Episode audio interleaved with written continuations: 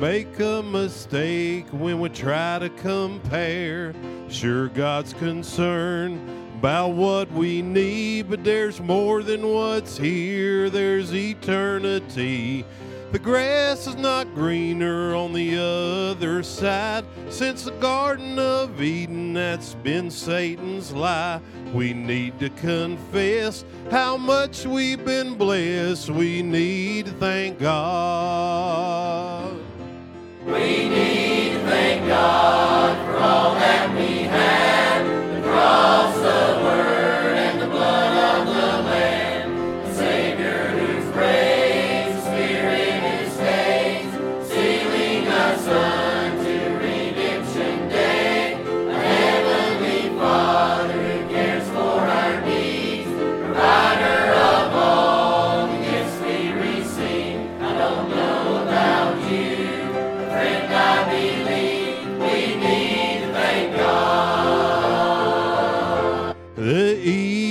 Swim in an ocean of gain, while the righteous drown in a river of pain. Sometimes it seems God doesn't care that the wicked get wealthy while his people despair. There's an appointment that all men will keep. Those souls without God, they won't like what they reap.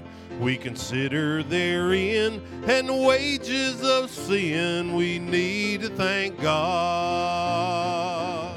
We need to thank God for all that we have, the cross, the Word, and the blood of the Lamb, the Savior who prays, the Spirit who saves, sealing us unto redemption day, a heavenly Father.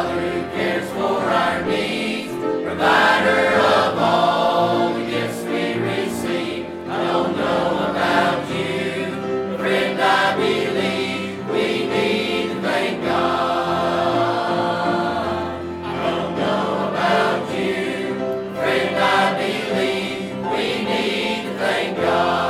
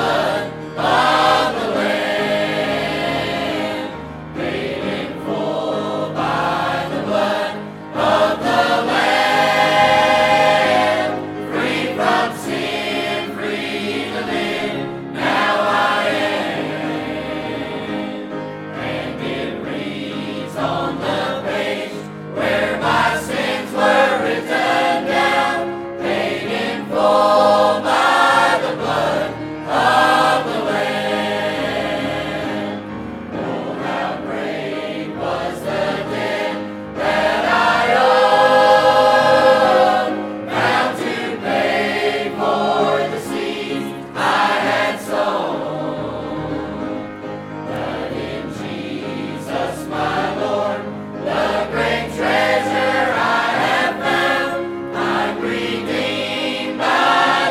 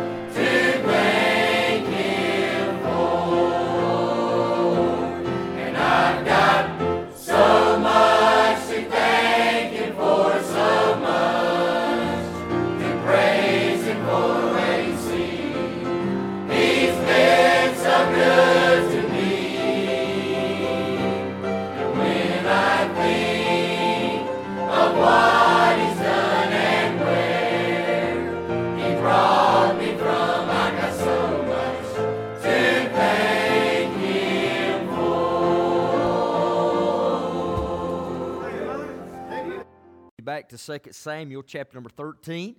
And I told you when I left this morning, if we were back here, good. If not, it might have been a different thought. But the Lord's going to allow us to continue on here tonight, 2 Samuel chapter number 13. And I hope it's been a help and a blessing. Some have already said, man, he's ready for another portion, so I'm going to give you all I got tonight. We did not get to sort of get finished. It sort of took a little bit of a detour. Lord, give me a few more thoughts this afternoon. And so I just want to share this as we finish this up where we were at this morning. Looking with the help of the Lord, 2 Samuel chapter number 13. A lot of times when I read a lengthy passage, I don't have folks to stand. Normally I would. And it's not a deal that where you stand to reverence me, but we do stand to reverence God's Word. That's what they did over Nehemiah's day when he broke forth the bread of life. All the people stood up. Platform was there. The pulpit was above the people. Why is the pulpit above? Well, it's a biblical thing. You study the book of Nehemiah and Ezra, and you'll see that that's why we do what we do today. By the way, everything we do ought to be based on the Bible.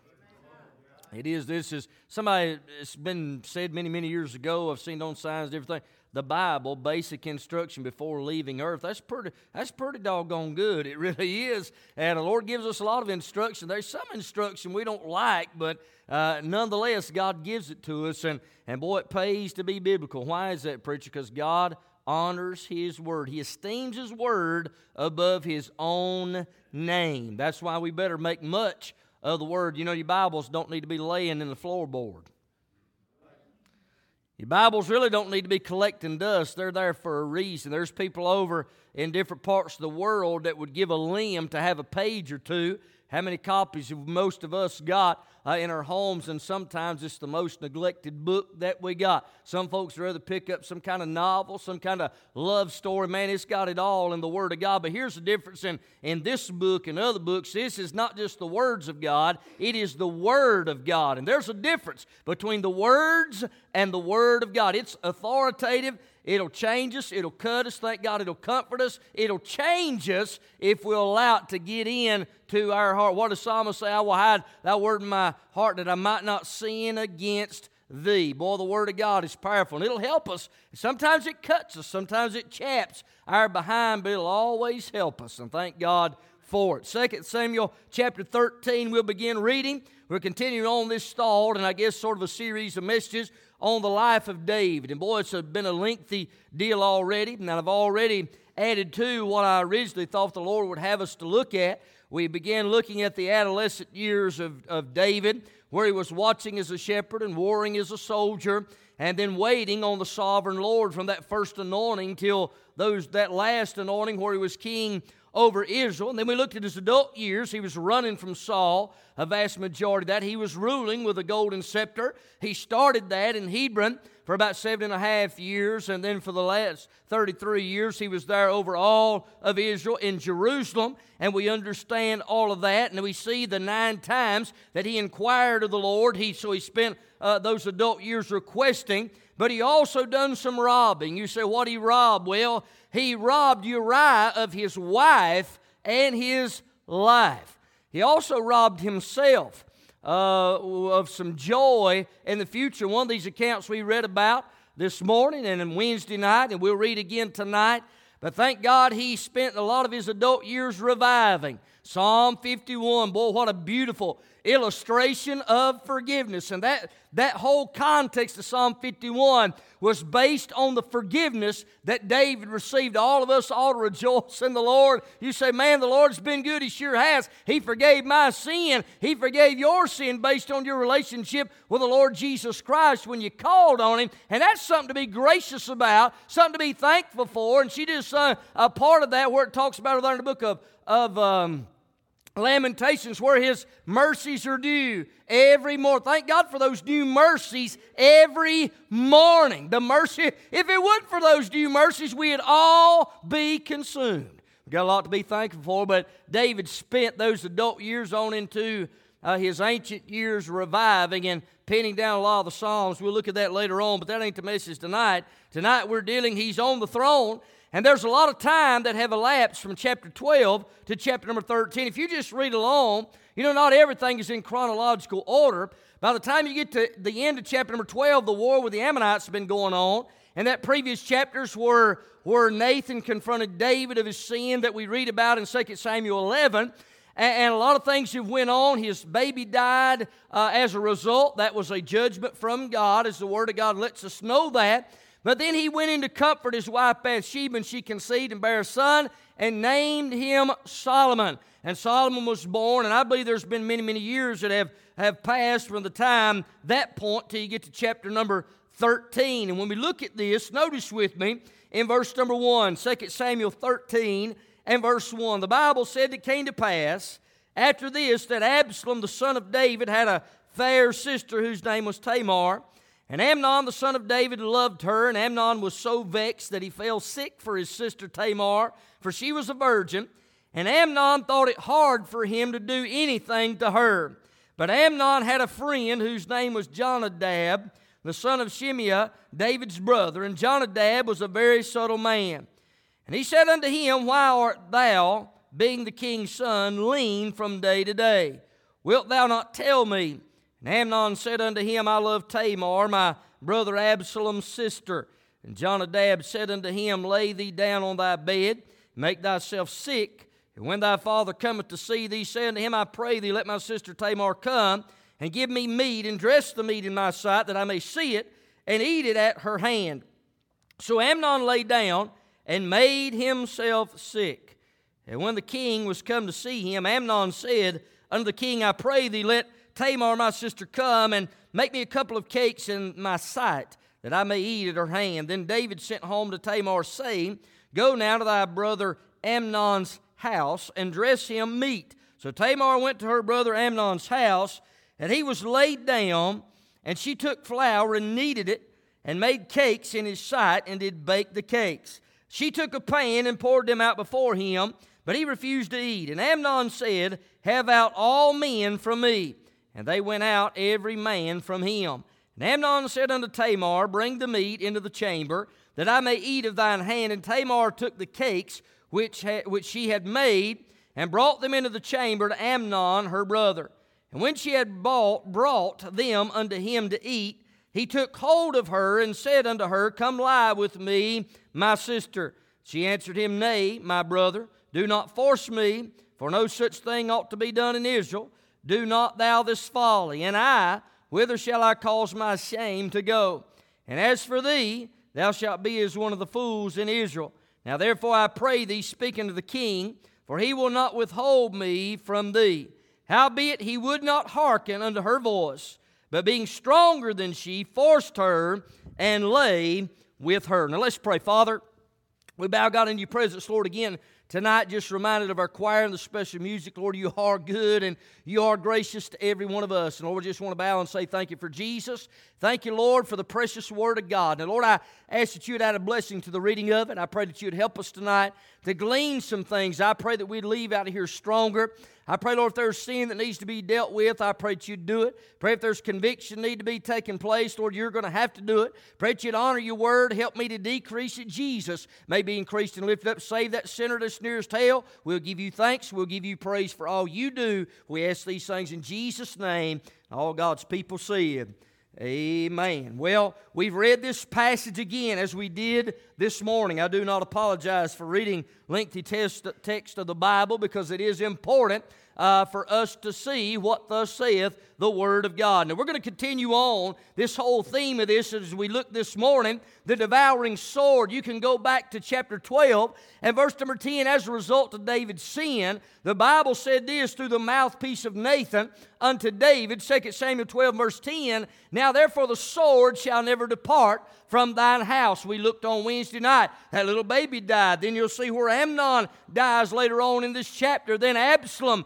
dies over there in chapter number 18. Then you get to 1 Kings chapter number 1, and you'll see where Adonijah, where he had died as well. All of those were lambs of David. Remember that story that came, and David said, Hey, the fellow that done this is going to restore fourfold lambs. Well, he sure did. God judged David because of his sin, and he touched his children. You can say, well, I just don't agree with that or whatever you want to do, but I'm telling you, that's what the Bible teaches us. And sin is far-reaching. Many preachers have said this. I said it again this morning. Sin will make you stay a whole lot longer than you want to stay. It'll make you pay a whole lot more than you were ever intending and wanting to pay. There's a heavy price for sin. I mean, God dealt a fatal blow to sin on the cross over 2,000 years ago when the perfect Lamb of God hung between heaven and earth. Why did God do that? Because He loved us so much. But there's a heavy, heavy price for sin, and there's consequences to sin. Again, in our day and age, we don't really like to be corrected. We don't even really want to talk about sin and transgressions and iniquities. But listen, the Bible is crystal clear. We think about our country. I love America. I don't want to be anywhere else, but I look at the filth and I look at the wickedness and I say, man, how in the world could God bless America? Yet He still has. He's continued to have His hand upon America. Now, how much longer? I don't know. I'm not a prophet of doom. I'm just stating the fact tonight. It's probably good. Now, well, I'll go further than that. It's going to get worse. One day it's going to get worse. They say, well, we need to pray for peace. Man, there'll never be true peace until the Prince of Peace comes again and sits on a literal earthly throne. You don't have to speculate where He's coming to. Zechariah 14 lets us know He's coming to the Mount of Olives. And boy, then that mountain's going to cleave and He's going to usher him right in to Jerusalem. That's where He's going to rule and where He's going to reign. But until that time comes, we're going to have to deal with the sin problem. But there's an antidote to that, and His name is the Lord Jesus Christ. We've looked at this, my point tonight being, David was a man after God's own heart. I've said this numerous times, and I'll say it again. Sometimes we don't get it. Sometimes we get too big for our britches spiritually. We think, well, maybe he's talking to somebody else. No, I'm talking to all of us. David was a man after God's own heart. If he could fall into this grievous sin, commit two sins, that he was worthy of death with adultery and then indirectly dealing with the murder of Uriah. Listen, if David could do that, a man after God's own heart, who do I think I am? Who do you think you are? But don't you start trusting this old flesh.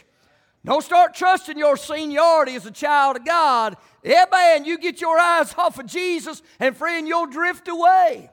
It won't be long. Sin will be at your doorstep, I promise you that. And David is dealing with that. Remember 2 Samuel 11? There was a time when kings go forth to battle, and David tarried still at Jerusalem. Friend, if you get off the battlefield, you're an easy picking and an easy prey for the enemy, the devil. And that's what David did. He should have been on the battlefield. But he tarried, and that's where he fell into that grievous sin. As we label this morning, I'll try not to belabor the point, but just get this. We looked in verse number 1. We seen the princess. Who was the princess? Well, it was none other than a lady by the name of Tamar. And as I told you this morning, you can go back to 2 Samuel chapter number 3 and verse number 3. We understand that Absalom was the third born for David there in a place called Hebron. And we know according to the Word of God that Absalom and also Tamar were full-blooded relatives. I mean, they were full-blooded brothers and sisters. Now, Amnon was a half-sister. We looked at his mom was a Jezreelitess, where Absalom and Tamar, their mom's name was Maacah, and she was, they come from a king, Talmai, from Gesher. We can see that in the Word of God. You can go back to 2 Samuel chapter number 3, and the Bible tells us, but I'll just hit this. We see in verse number 1 that she's referred to as fair, but by the time you get to the end of what we just read in verse 14, she went from being fair, Brother Kevin, in verse 1, to verse number 14, she was forced. She was forced, unsuspecting of her half-brother's attempts. Again, I'm going to be gentle tonight. I know we got tender ears, but it is what it is. We look at the Word of God. We understand, according to verse number 2, that Tamar was a virgin. You can look at verse number 19. She had a garment of many colors. Now, that was important for two reasons. One, she was a virgin, so David, being the king, he would have protected Tamar. She would have been in that private place there in the palace. She would have chaperones around. Why do you think Amnon said, hey, all the men leave? Because they weren't suspecting her half-brother to do anything unto her, but she had chaperones because of her virginity. She was recognized with that garment of many colors as the king's daughter. So she was fair. We see the princess, but we also see the progeny in verse number 1. Again, you look at that word, P-R-O-G-E-N-Y. You know what that means? Progeny is a descendant or an offspring. Amnon was the firstborn of King David. The Bible said in verse number 1 there, that Amnon, the son of David, loved her. That's the last part of verse number 1. How do we know that that Amnon was firstborn? Well, you go back to 2 Samuel chapter 3, verse number 2, and unto David were sons born in Hebron, and his firstborn was Amnon of Ahinoam, the Jezreelitess. Here was the heir apparent to take the throne, Amnon. You got the princess. Again, her full brother is Absalom. David was their father. Their mother was Maacah, the daughter of Talmai, king of Gesher. They had royal blood on each side of that line. Talmai was the king of Gesher.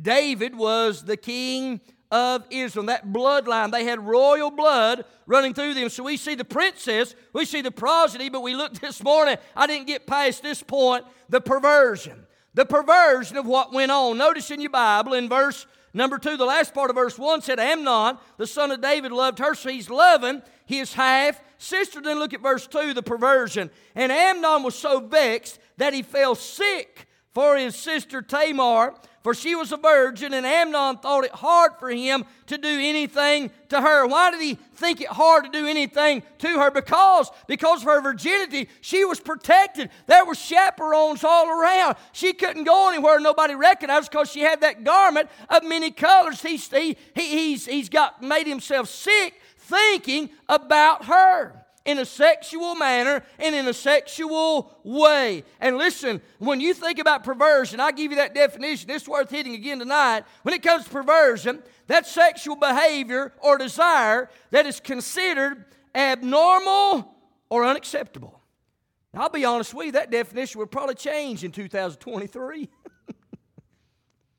What is normal? What is acceptable? Depends on who you asked. But in the eyes of God, this is abnormal. This is absolutely unacceptable. He's going after his half-sister. Go back to the Word of God. Leviticus chapter number 18. The Word of God's crystal clear. Leviticus 18:11. The nakedness of thy father's wife's daughter, begotten of thy father, she is thy sister. God was talking about that half-brother, half-sister relationship. Thou shalt not uncover her nakedness. But Amnon, again, I said this morning, his birthright wouldn't satisfy him. You look at verse number 8, he had a house. Here he is, he's the king's son, he's heir apparent, he had everything at his disposal, had all the advantages, had all the resources, had all the wealth. But listen, one's house doesn't determine your behavior, it's one's heart. That's what determined who he was. He would not deny himself in spite of all his advantages. He wanted the one thing that he could not have. You know, that's what got the devil kicked out of heaven. In the beginning, Lucifer was created perfect until iniquity was found in thee. That's when he said, man, I'm going to exalt myself like the Most High, and I'm going to be like God. And I'm paraphrasing, and God said, no, yeah. And he kicked him out of heaven. Boy, I'm telling you, there's a lot of folks, pride has destroyed a lot of people. But Amnon's birthright wasn't enough for him. He wanted more. And I hit this point. It's worth noting again tonight.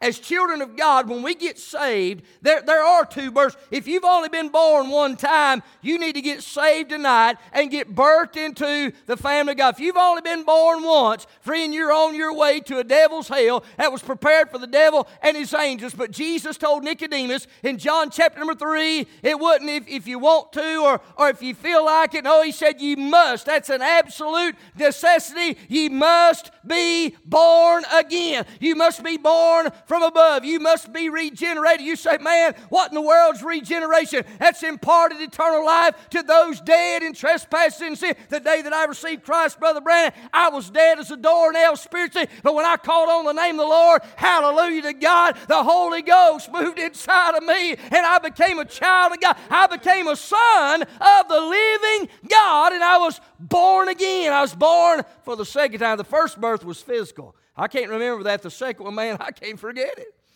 Amen. I can't forget it. My sins were forgiven. But how many of us are saved? We've got that birthright. Our ticket has been punched by faith in a place called heaven.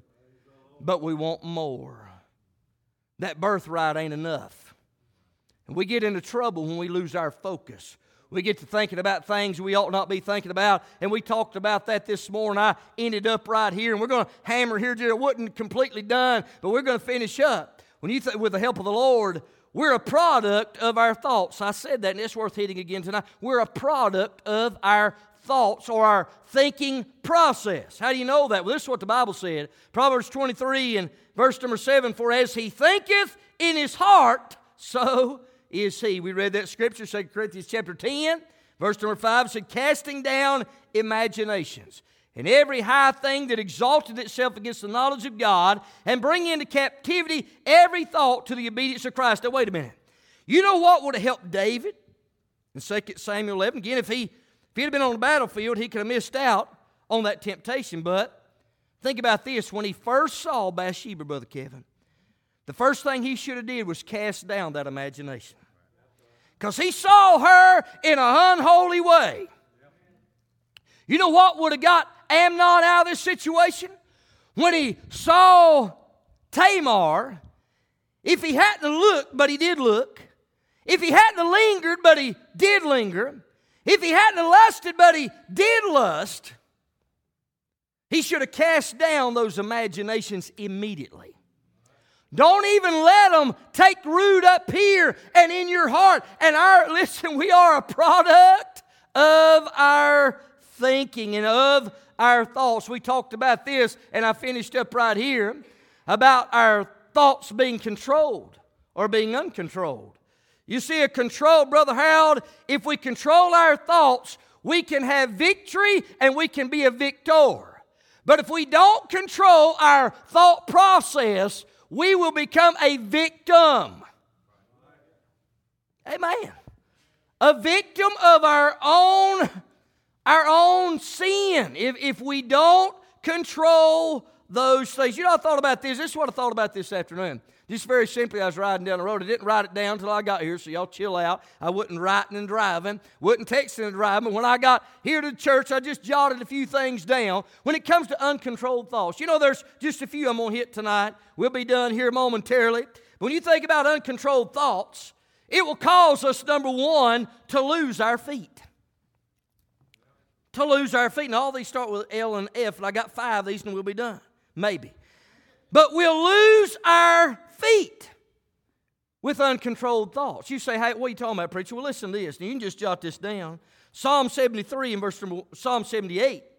and verse, it is Psalm 73. Sorry. Psalm 73, verse number 1. Truly God is good to Israel, even to such as are of a clean heart. But as for me, my feet were almost gone. Listen now. My steps had well nigh slid. The psalmist saying, man, you know, I was doing pretty good, but my feet, I began to lose my feet. Well, why did he lose his feet? Well, this is what the Bible said in verse 3 of Psalm 73. For I was envious at the foolish when I saw the prosperity of the wicked. For there are no bands in their death, but their strength is firm. They are not in trouble as other men are, neither are they plagued like other men. Now, let me tell you what's happening here. The psalmist has looked out, and he's trusted God, and he looks out all the wicked, and he sees how it seems like they're prospering, and man, they've got strength, and you know, God's people have trouble, and it just seems like they're going on, never having any problem. And you know what happened? He had some uncontrolled thoughts go through his mind. As a result of that, he testifies under the inspiration of the Holy Spirit of God that his feet were almost gone. In other words, if we don't control our thoughts, those uncontrolled thoughts will cause us to lose our feet. Well, how did he get his feet back? I'll tell you how he got it back over there in verse number 17. Until I went into the sanctuary of God, then understood I therein. Thank God there's a place on the side of the road in East Bend, North Carolina. And there, listen, you can have your little private place where you read your Bible. I encourage that. But thank God for a place where you can come to the house of God. You can hear the songs of Zion. You can hear the Word of God preached. And it'll help you, man, when you begin to lose your feet and your thoughts become uncontrolled. I'm glad you can get yoked back up and you can get hooked back up under the King of Kings and the Lord. Listen, you don't lose your salvation, man, but you can lose your joy and you can lose your steps if you got uncontrolled thinking. Amen. Uncontrolled thoughts will cause us to lose our feet. It also causes us to lose our first love. Remember over there in Revelation 2, you probably know this well, the church in Ephesus, there's 7 churches Jesus addressed in Asia Minor. The very first one was a church in Ephesus. And the Bible said in Ephesians chapter number 2, he talked about some things. They were a scriptural church, a suffering church, and all that, but they were a sad church. Revelation 2 and verse 4, Jesus said, nevertheless, I have somewhat against thee, because thou hast left thy first love. Left. Now, left is not an accident. Left is intentional. They had intentionally left their first love. Well, what caused them to do that? I mean, they were serving. They were doing it. They would call this the mechanical church. They were just sort of going through the motions. But evidently, they got to thinking about other things and got their thoughts off of the Lord. And you get your thoughts off the Lord, man, those uncontrolled thoughts will cause you to leave your first love. Well, how do you get it back? God dealt with their mind. You say, hey, no, the very next verse, in verse number 5. Well, look at verse 4 again of Revelation 2. Nevertheless, I have somewhat against thee, because thou hast left thy first love. There's the rebuke, but here's the remedy. Remember. How do we remember? We remember with our mind, with our thought process. Remember, therefore, from whence thou art fallen, and repent. A lot of folks don't like the word repent. That's a turn from the direction you're going and going the other way.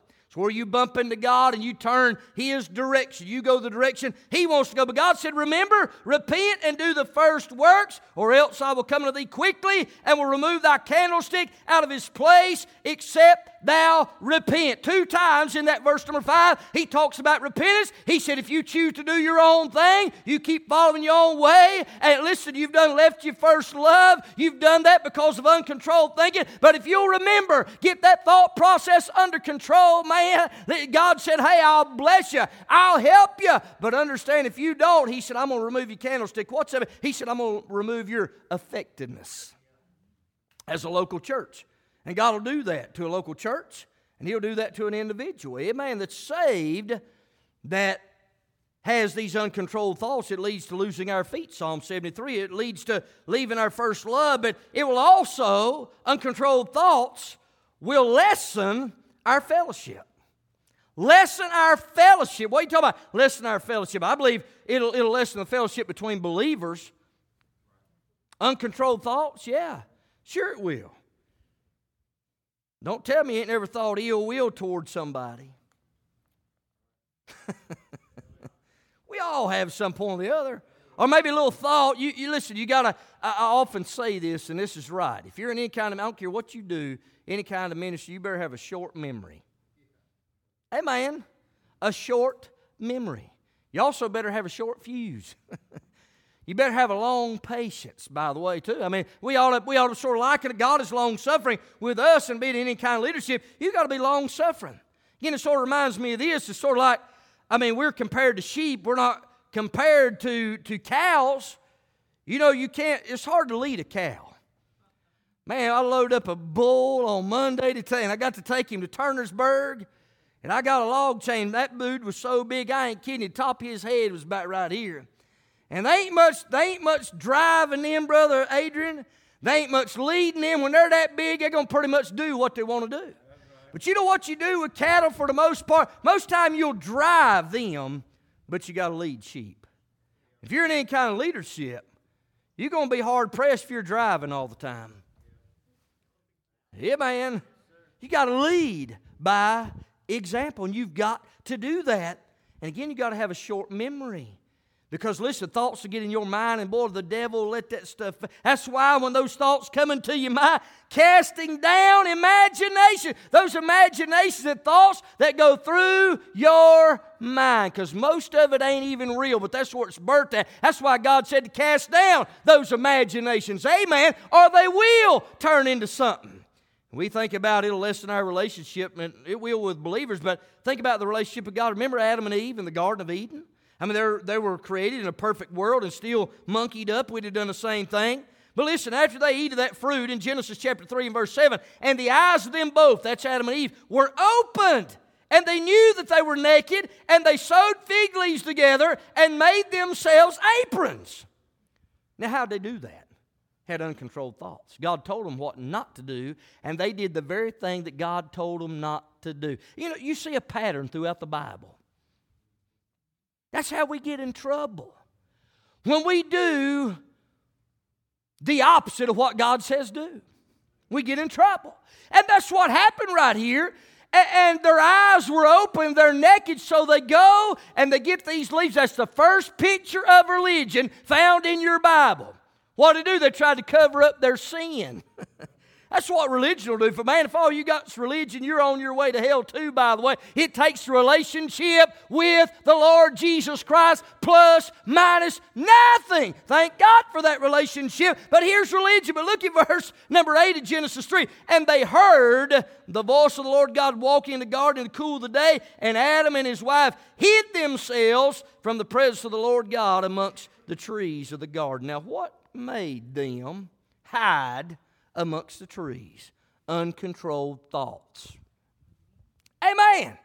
Fear. Yes, they had sinned. Yes, they had transgressed. But it lessened their fellowship with God. Why did they eat of that tree? They believed the lie of the devil that they'd be just like God's. Amen. It all started with that unholy thought process, and uncontrolled thoughts will cause us to lose our feet, like Psalm 73. It'll cause us to leave our first love, Revelation chapter number 2. It'll cause us to lessen our fellowship, Genesis 3. But it will liquidate our future. We're talking about uncontrolled thoughts still.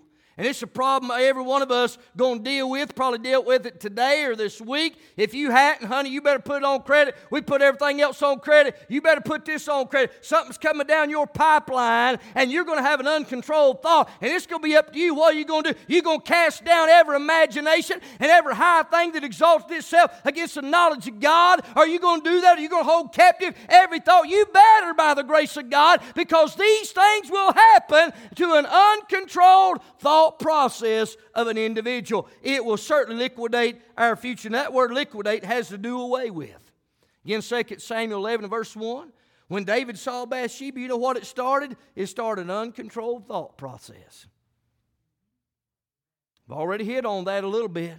He looked, he lingered, he lusted, he stayed there until he had to fulfill that desire. It started. He should have cast down that imagination. But you know what he did? He liquidated, or in other words, he done away with his future. Why are we reading about 2 Samuel 13, about Amnon violating his half-sister? It was a result of the sword shall never depart out of your house. You see, it all comes back to this word seek, that we don't like to deal with. But it's a fact. It's a reality. It serves as a warning to the child of God today. David was not a lost man when he committed this sin. He was a saved man out of the will of God that was basically going through life with an uncontrolled thought process. And he liquidated his future. You can go to the prodigal son in Luke 15. Luke 15 in verse number 12, he came to his father and requested of his father's inheritance. He said, give me. But then you get to verse number 19, after he wasted all, he said, make me as one of thy hired servants. And the Bible said when he came to himself, you know what? Well, during that uncontrolled thought process, he lived out in sin. But finally, he got sick and tired of being sick and tired. He said, you know what, it's a whole lot better back at my father's house. He came to himself. He said, I will arise. I will say to my father, I have sinned against you and against heaven. And he did that. He came back. But that uncontrolled thought process changed in the midst when he came to himself. Then it was a controlled thought process. He had tasted the life of sin. He knew that the hog pen and the muck and the mire. And there's many that have said, hey, I don't care what the Bible said. I don't care what the church said. I don't care what the preacher said. I'm going to do my own thing. And you have that right. But rest assured, man, consequences do apply. David, the prodigal, liquidated, gave away their future. But here's the fifth thing about uncontrolled thoughts. It'll cause you to live in filth. Now, I wouldn't ask you to raise your hand tonight. How many of you like filthy stuff? We won't even get into that. Garrett and I went down to Greensboro after service this morning. We stopped at one of those Japanese restaurants. One of them that cook in front of you, Someone, boy, I've never preached on gluttony, and it sure wasn't going to be tonight. I sort of had to waddle, getting out of that place. But you know what? If you'd go in and you seen a bunch of old goop, and I don't mean to be gross, just a bunch of old stuff, Dawn, just plug ears for just a minute. I know you get a little nauseated, but understand, you get a little goop or something around a table, and maybe they come in, and boy, this is Christy's pet peeve. If you go into a restaurant, she always wants to know what time they close. She don't want to be close to close because they're in there sweeping. And those dust particles, you can't see them, but they're floating everywhere. You ever get one of those demonstrations with the rainbow, where they go around and they show you all them dust particles floating every which way. Nobody likes filth, especially when you're trying to eat. But you know what uncontrolled thoughts will do for us? It'll cause us to live in filth. Perfect examples in our Bible tonight. We look at this man by the name of Amnon, the heir apparent to the throne. 2 Samuel 3 and verse number 2, he's the firstborn of David. He's the one that's going to sit on the throne. But that birthright wasn't enough. He looked out there and he didn't cast down that imagination. He had to be with Tamar, his half-sister, although Leviticus 18 and verse number 11 condemned that. He was not to uncover the nakedness of his half-sister, and that's exactly what he did. Now remember, Tamar was a virgin, so she's protected. She's got chaperones. We understand that verse 19 said that she had this garment, many colors. She was recognized as the daughter of the king. Notice as we read, look at the perplexity here of Amnon in verse number 2. And Amnon was so vexed that he fell sick for his sister Tamar, for she was a virgin. And Amnon thought it hard for him to do anything to her for the reasons I just suggested, because of her virginity and that colored garment that she had. She was well protected as the king's daughter. But verse 3, but Amnon had a friend. And boy, a friend like this, you don't need many enemies, by the way. But Amnon had a friend whose name was Jonadab. Almost preached on a bad friend, because if you read that backwards, it's bad. But understand, Jonadab, the son of Shimeah, David's brother, and Jonadab was a very subtle man. This was the first cousin of Amnon. Look at verse 4. And he said unto him, why art thou, being the king's son, lean from day to day? Wilt thou not tell me? And Amnon said unto him, I love Tamar, my brother Absalom's sister. Here, man, he leaned from day to day. What does that mean? He wore it out on his sleeve. They could tell. Jonadab said, man, there's something wrong with you. Finally got it pulled out of him. He said, hey, I love my half-sister. Jonadab knew what he was talking about.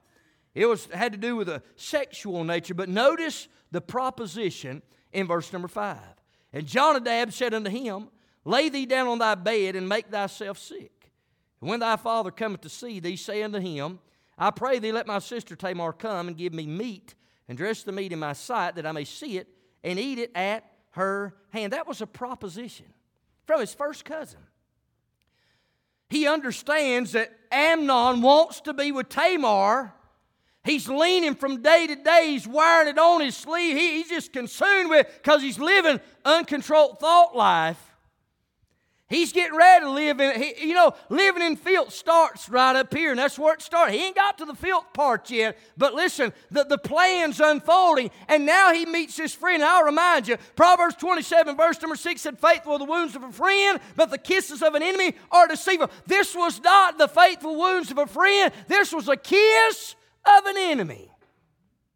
Well, friends like this, I'd say anyone in our lives who makes it easy for us to sin is certainly not much of a friend. I'd beg you this, you better seek godly counsel Amen. If you got marriage issues, don't go to somebody that's been married 10 times. Amen. You better go to somebody that's got, some patience, some season, and some Word of God that'll take you to the Bible. I'm just simply saying, if you're dealing with some kind of drug problem, I understand you say, well, these folks have been helped and it's in their past, and I get all that. But I'm just saying, you better make sure you seek wise, godly, righteous, holy advice. He didn't get it. Jonadab said, here's what y'all do. Well, what did he do? Notice the pretending in verse number 6. So Amnon lay down and made himself sick. There's probably going to be a message coming on that. Amnon laid down, Brother Harold, and the Bible said he made himself sick. There's a lot of people make themselves sick. This wasn't a real sickness. But you know what he was doing? He was pretending. Stay with me now. So Amnon lay down and made himself sick, and when the king was come to see him, Amnon said unto the king, I pray thee, let Tamar my sister come and make me a couple of cakes in my sight, that I may eat at her hand. The Bible said he made himself sick. In other words, he was pretending that he was sick. You know, you study your Bible, go all the way through. The Bible warns and talks about pretenders throughout. Matthew 7 and verse 15, Jesus said, beware of false prophets, which come to you in sheep's clothing, but inwardly they are ravening wolves. You got to beware of those false prophets that pretend. You got to be able to do the spirit and the sword test upon them. Amen, you better use some discernment.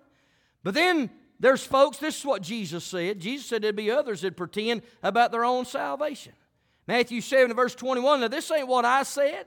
This ain't what the Baptist doctrine teaches. This is the words of the Lord Jesus Christ, the King of kings and the Lord of lords, the Lion of the tribe of Judah. This is what God said concerning folks. Matthew 7 and verse 21. Not everyone that saith unto me, Lord, Lord, shall enter into the kingdom of heaven, but he that doeth the will of my Father, which is in heaven. You know what that means? God said, there's some that's going to pretend that they got it, but they ain't never got it. Amen. Don't be a pretender. But we know that Amnon was a pretender. He made himself sick. He's following that wicked, ungodly, unholy advice from Jonadab. Notice as we move on, look at verse number 7. Then David sent home to Tamar, saying, go now to thy brother Amnon's house. Again, Amnon had a house. He had all these advantages, yet he wanted the one thing he couldn't have.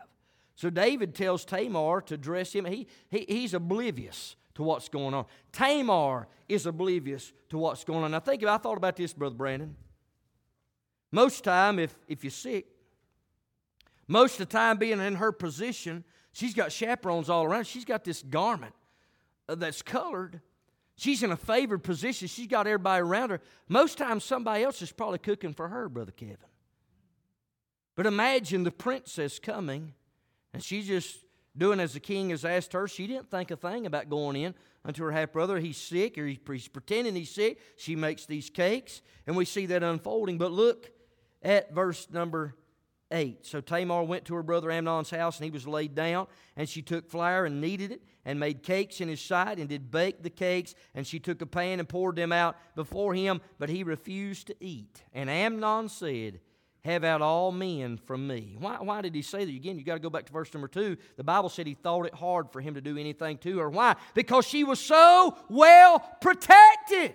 She had a hedge, but that hedge was taken down through deception, through deceit. This uncontrolled thought life is getting ready to come to fruition. Amnon's getting ready to live in filth. Not a lot of folks say, well, my sin just affects me. Are you kidding me? Amnon's sin not only affected him, it affected Tamar, it affected David, probably their mama, affected Absalom, it affected the whole kingdom. Sin is far-reaching. The devil said, just go ahead. It's okay. Go ahead. That deception, boy, when that adder bites, when that serpent bites, son, it bites and it bites deadly and lethal. He said, have all men out from me. And they went out, every man from him. Verse 10, and Amnon said unto Tamar, bring the meat into the chamber, that I may eat of thine hand. And Tamar took the cakes which she had made, and brought them into the chamber of Amnon her brother. And when she had brought them unto him to eat, he took hold of her, and said unto her, come lie with me, my sister. Now God put up some warning signs right here to Amnon. They should have already been there. But this unholy thought process, he's so deep in, he's living in filth, he's not going to be changed at this point. But God still gives him another opportunity, a couple of them. Look at verse number 12. And she, that being Tamar, answered him, Nay, or in other words, no, my brother, do not force me. For no such thing ought to be done in Israel. Listen, Israel was to be the light. It was to be the lamp of the world. They were to point others unto the Lord. She said, no such thing ought to be done in Israel. Do not thou this folly. And I, whither shall I cause my shame to go? She was a virgin. She was protected. She had this garment on, this colored garment that she was recognized as for her virginity, no doubt, and also that she was the king's daughter. The Bible goes on to say, and as for thee, thou shalt be as one of the fools in Israel. Now therefore I pray thee, speak unto the king, for he will not withhold me from thee. In other words, she's saying, listen, if you want to be with me so bad, ask Daddy. Go ask Daddy. She's just trying to get a way out. I don't think she wanted to be married. She knew the Word of God. I believe she knew Leviticus 18, verse number 11, that it was ungodly for her nakedness to be revealed. This one last attempt, Brother Brandon, she said, go ask Daddy. He'll not withhold me from thee. But he refused. See, that unholy or uncontrolled thought process, he thought about that filth, and he dreamed about that filth. He lusted, and he lingered about that filth until he finally got it in his grasp. Can you see that picture? Can you see it with me tonight? Here he is. He's got her, but God put up all the stop signs. He knocked every one of them down.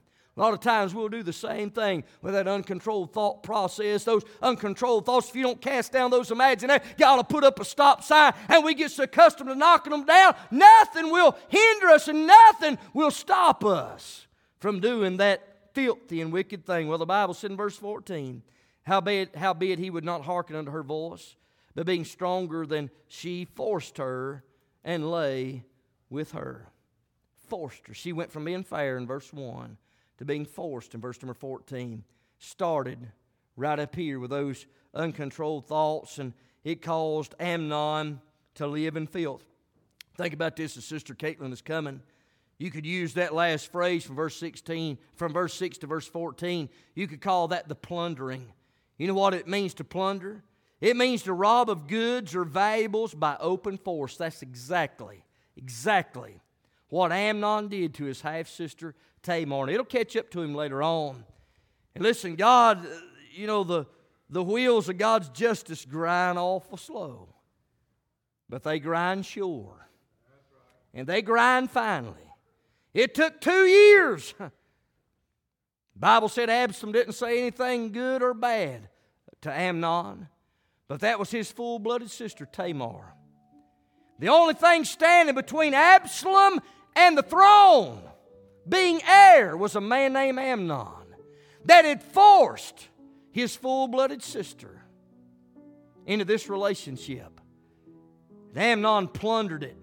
You know, true love does not shamefully defile the one they love. Amnon was not driven by love. He was driven by lust. That it all goes back. I labored here this morning, I've labored here tonight, wasn't intending this morning for to really focus on these uncontrolled thoughts, but there's a lot that goes into this. That's how it starts. But you just hold, if you could ever memorize a scripture, you ought to memorize 2 Corinthians chapter 10 and verse number 5, casting down those imaginations. When that imagination goes through your mind, that person that hurts you and you think evil of them, man, you ought to learn to cast down that imagination, or you'll live not in victory with controlled thoughts, but you'll live as a victim and victimized with uncontrolled thought life. And if you're not careful, you end up living in filth, just like the king, the soon-to-be king, the heir. He gave up his birthright, all of his advantages, all of his resources to have the one thing that God said you can't have. David certainly was partially responsible. For the Bible said in 2 Samuel chapter 12 and verse 10, Nathan hit the nail on the head, "Now therefore the sword shall never depart from thine house." Can you imagine with me what it was like living in King David's house, Brother Brandon? Imagine the pomp and the glory and the majesty and all that. The many wives that David had, the many children that were running around, the many chaperones, the many servants that were there in and out of the palace all those years. But there's one thing that probably every one of David's children remembered. They probably remembered the day that caused David to stumble. It was well recorded. You see, when Nathan came in 2 Samuel chapter number 12, that thing had been hidden for about a year, his sin with Bathsheba and Uriah. But now it's exposed. Everybody, front and center, gets to see what's going on. Listen, his family was not exempt. You'll read a little bit later in chapter 13, look at it. One of the reasons Absalom rebelled and despised his father was when David heard about what Amnon did to Tamar. He was displeased, but he did nothing. Nothing. No discipline. No rebuke. Absalom saw that. No doubt he rebelled. But think about this. Amnon, Adonijah, Solomon, all of them knew that David, although he was a man after God's own heart, they could look at the trophies and all the battles, all the spoils of war. Look at all the trophies that he had in the palace. But yet that one stain on his life kept popping up over and over and over again. Imagine living in that house. Amnon, I'll leave you with this. Amnon did not, I don't think he aspired to live in filth in 5 minutes. Are you with me? Amnon didn't get that way that we're reading about in 2 Samuel 13 overnight. It was a process of time. Parents, how much more do we need to make sure that we live a life that as much, and listen, you're going to stumble, you're going to fall. How much more should we live a life that's pleasing unto the Lord? Because there's little eyes that watch us. There's little feet that follow in the path where we're going. And we're training them more than we even know that we are. I mean, we're showing them the way, whether it's right, whether it's wrong. And listen, Amnon was personally responsible to God. But they're dealing with this according to 2 Samuel chapter number 12, verse 10. It was a direct result of the judgment of God because a sword would never depart out of David's house for his sin. The next time we think about doing something contrary to God's word, we better consider our thoughts. If you want to control them, you can be a victor. If you live uncontrolled, you can be a victim. That's our choice. It's up to us. We stand all over the house tonight. Let's pray. Father, I love you, Lord. I know we've went into extra innings tonight, Lord. I've tried my best to preach the message you placed on our heart. I've done my best to empty myself of the message of the hour. God, would you help us, Lord, in this day and hour in which we're living, to help us to see these principles that are found. The life of Amnon, the life of David, help us to see the seriousness of sin. I pray for that one tonight that is living in that uncontrolled thought process. Lord, some may just be right on the cusp of disaster with the decision they're getting ready to make. God, I beg you, Lord, help us to focus. 2 Corinthians 10:5, to cast down those imaginations, to control our thoughts so it won't be a victim but a victor. Lord, we'll be careful to give you thanks, to give you praise for what you do. We ask these things in Jesus' name. Hello, friends. This is Brian Poindexter, the pastor of Faith Community Baptist Church, located at 2216 Hiddings Road in East Bend, North Carolina. We're so grateful to have you listening to our CD ministry that's been provided as an outreach of our church. It's our desire and focus at Faith Community Baptist Church to preach and teach the whole counsel of God to a lost and dying world, to equip the saints of God for service, and to encourage the elderly and shut-ins who cannot attend services due to physical ailments. We meet every Sunday morning at 10 a.m. for Sunday school for all ages, and our Sunday school hour is followed by our worship service at 11 a.m. with old-fashioned singing and preaching from the Word of God.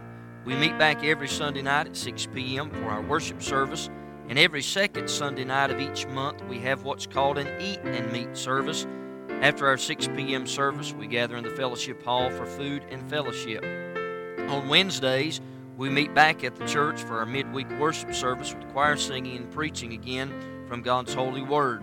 Our ladies prepare a meal each Wednesday prior to our service from 5:30 p.m. to 6:30 p.m. I give you and your family a cordial invitation to be with us at any or all of our service times. Above all, you may be listening today, and maybe you've never made a personal commitment to the Lord Jesus Christ. Friend, that's the greatest decision anyone can ever make in this life. Too many folks prepare for vacation, they prepare for retirement, they seem to prepare for everything, but sad to say, many make no preparations for eternity. The reality is very clear.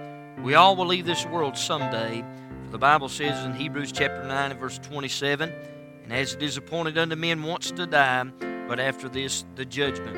You must understand that you are guilty before a holy God. Romans 3:23 said, "For all have sinned and come short of the glory of God."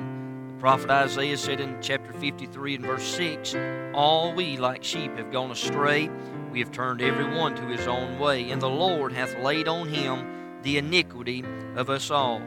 You must understand that your good words, good works, and good deeds will not get you to heaven. Isaiah 64 and verse 6 says, "But we are all as an unclean thing, and all our righteousnesses are as filthy rags, and we all do fade as a leaf, and our iniquities like the wind have taken us away." Ephesians chapter 2, the Bible said, "Therefore by grace are you saved through faith, and that not of yourselves, it is the gift of God." You must understand that you're loved. I'm thankful that in John 3 and verse 16 it said, "For God so loved the world that He gave His only begotten Son, that whosoever believeth in Him should not perish but have everlasting life." Romans 5 and verse 8 declares, "But God commendeth His love toward us, in that while we were yet sinners, Christ died for us." You must understand and realize there's only one way to stand right before God. There's not many ways, there's only one. Jesus said in John 14 and verse number 6, He said, "I am the way, the truth, and the life. No man cometh unto the Father but by me." Acts chapter 4 and verse 12, the apostles' message was very simple. There in Acts chapter 4 and verse number 12, they said, "Neither is there salvation in any other, for there's none other name under heaven given among men whereby we must be saved." You might ask the question, "Preacher, how can I be saved?" That's what the Philippian jailer asked in Acts chapter 16, verse 30 and 31. He asked Paul and Silas, he said, "Sirs, what must I do to be saved?" They said, "Believe on the Lord Jesus Christ, and thou shalt be saved, and thy house." Romans 10:9 said that if thou shalt confess with thy mouth the Lord Jesus, shalt believe in thine heart that God hath raised Him from the dead, thou shalt be saved. You must ask God to save you. I can't do it. No one can do it for you. Romans 10:13 said, "For whosoever shall call upon the name of the Lord shall be saved." If you know you're a sinner, and if you're sorry for your sin, and you believe Jesus died for your sins, you simply have to ask Him to save you. You might say, "Preacher, how can I know for sure God will hear me?" But first of all, the Bible tells us that we must be drawn. John 6 and verse 44, Jesus said, "No man can come to me except the Father which hath sent me draw him, and I will raise him up at the last day." Psalm 51 and verse 17 gives us the attitude we need to have when we come to God. It said there, "The sacrifices of God are a broken spirit, a broken and a contrite heart, O God, thou wilt not despise."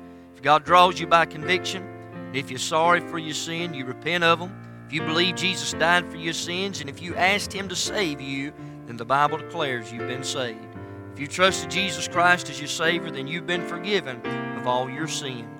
Romans 8:1 declares, "There is therefore now no condemnation of them which are in Christ Jesus, who walk not after the flesh, but after the Spirit." Once a person has been saved, they need to be a part of a fundamental Bible-believing church where they can grow in the grace and knowledge of Jesus Christ. God calls us out of darkness and commands us to walk in light after we've been saved by His marvelous grace. If we can help you here at Faith Community Baptist Church in any way, feel free to contact us. If you have asked God to save you, please contact us, and we will send you some free literature to help you in your newfound life in Christ. Thank you again for listening to our CD ministry that's been provided by our church here, and may God richly bless you and your family is our prayer.